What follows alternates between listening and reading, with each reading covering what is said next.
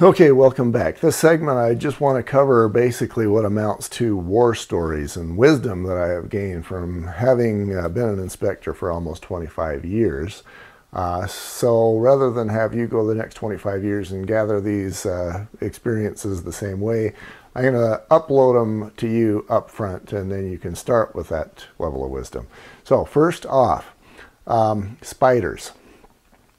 For most of us, and depending on where you live, uh, the two kinds of spiders you've got to be most concerned about are your funnel web spider and the black widow. Uh, if you get bit by one of those guys, go to the hospital. Um, I have seen where people almost lost their leg, and uh, the same guy almost lost his life because he got bit and he just let it, he didn't do anything. He finished his task. He just figured he'd shrug it off, and yeah, that was not the right choice to make. So, spiders um, in themselves are definitely something that you've got to be watchful of and you got to protect yourself. You get into a crawl space, you really ought to have some sort of a full body suit on to protect yourself that way. Uh, you can get those at places like Home Depot. There's painting uh, body suits that you can wear that provide adequate protection for most of your body from spiders. They leave your head and perhaps your feet and sometimes your arms exposed, and you can protect those another way. Um, Another thing I'd have you be aware of as relates to spiders, as you go into maybe a crawl space, um, and let's say you see spider webs over in maybe the northeast corner. If that's the case, you've got a water history in the northeast corner because what's happening is spider webs follow spiders, spiders follow bugs, and bugs follow moisture. So if you've got a whole bunch of moisture in a particular corner, you need to take a long, hard look at that corner from inside and outside that corner to find out why that corner is getting wet.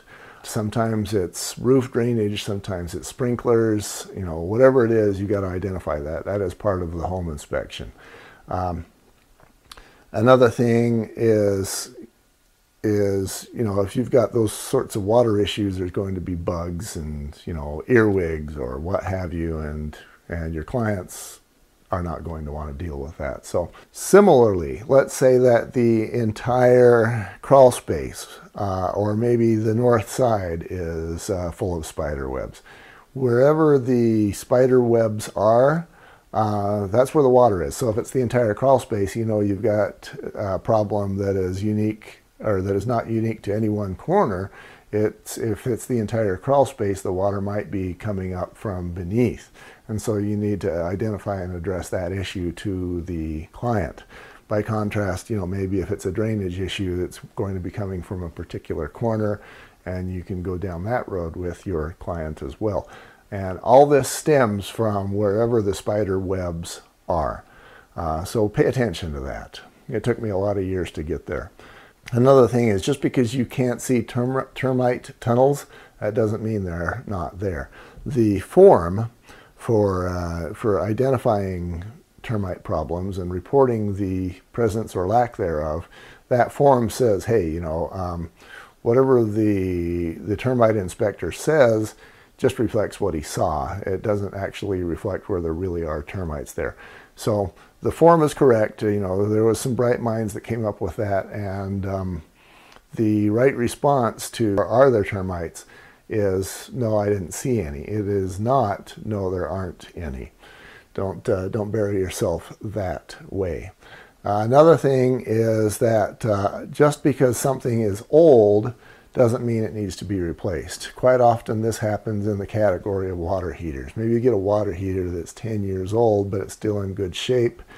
Um, I tell people that typically water heaters will last 8 to 10 years. Sometimes I'll see a water heater that's over 20 years old. And in many cases, that was because maybe a single little old lady lived there for all 20 of those years and maybe she never showered or whatever the reason was. But um, what I will say is that if a water heater, for example, is 12 years old, I will tell them that you know, they typically last 8 to 10 and they should monitor it until it begins to leak and then they should replace it. What I do not say is that this water heater is old and needs to be replaced. Uh, again, and this is important to your clients, the realtors. Um, you need to not overstate the importance of any particular issue, like, for example, this water heater is old, um, you know, to conclude that it needs to be replaced, that's just not okay.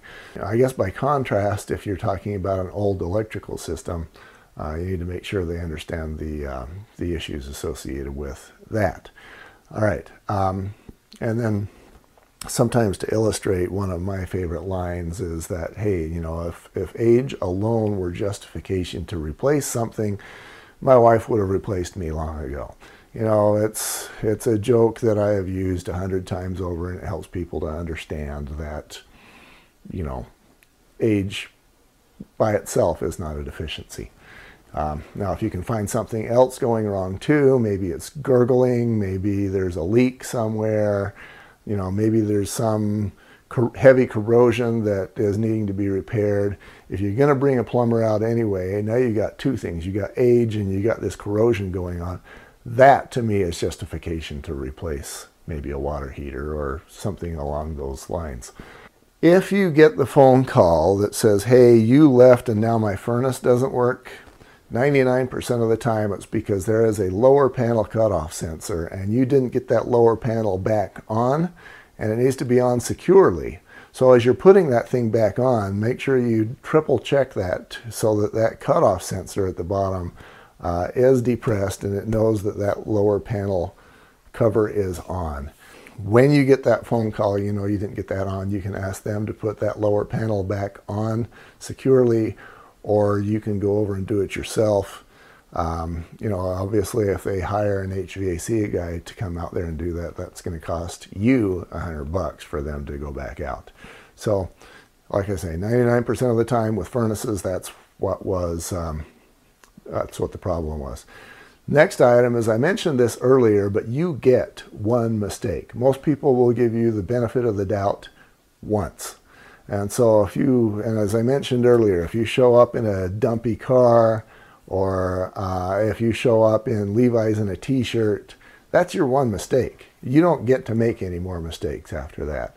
So show up professionally. Have a, you know, the right shirt on. Have show up in a truck. You know, it's we all have. Uh, there's ladders that you could put in any car, but you lose credibility. So um, be very careful about not making any mistakes because you know we all make them it's going to be guaranteed but you get one and if your one is incidental and then you showed up late or whatever now that's two and now you've lost your credibility you're not going to going to get any more uh, leads um, you're you will have proved that you suck and the realtor is going to go with somebody else and the uh, is not going to trust you et cetera, et cetera, et cetera.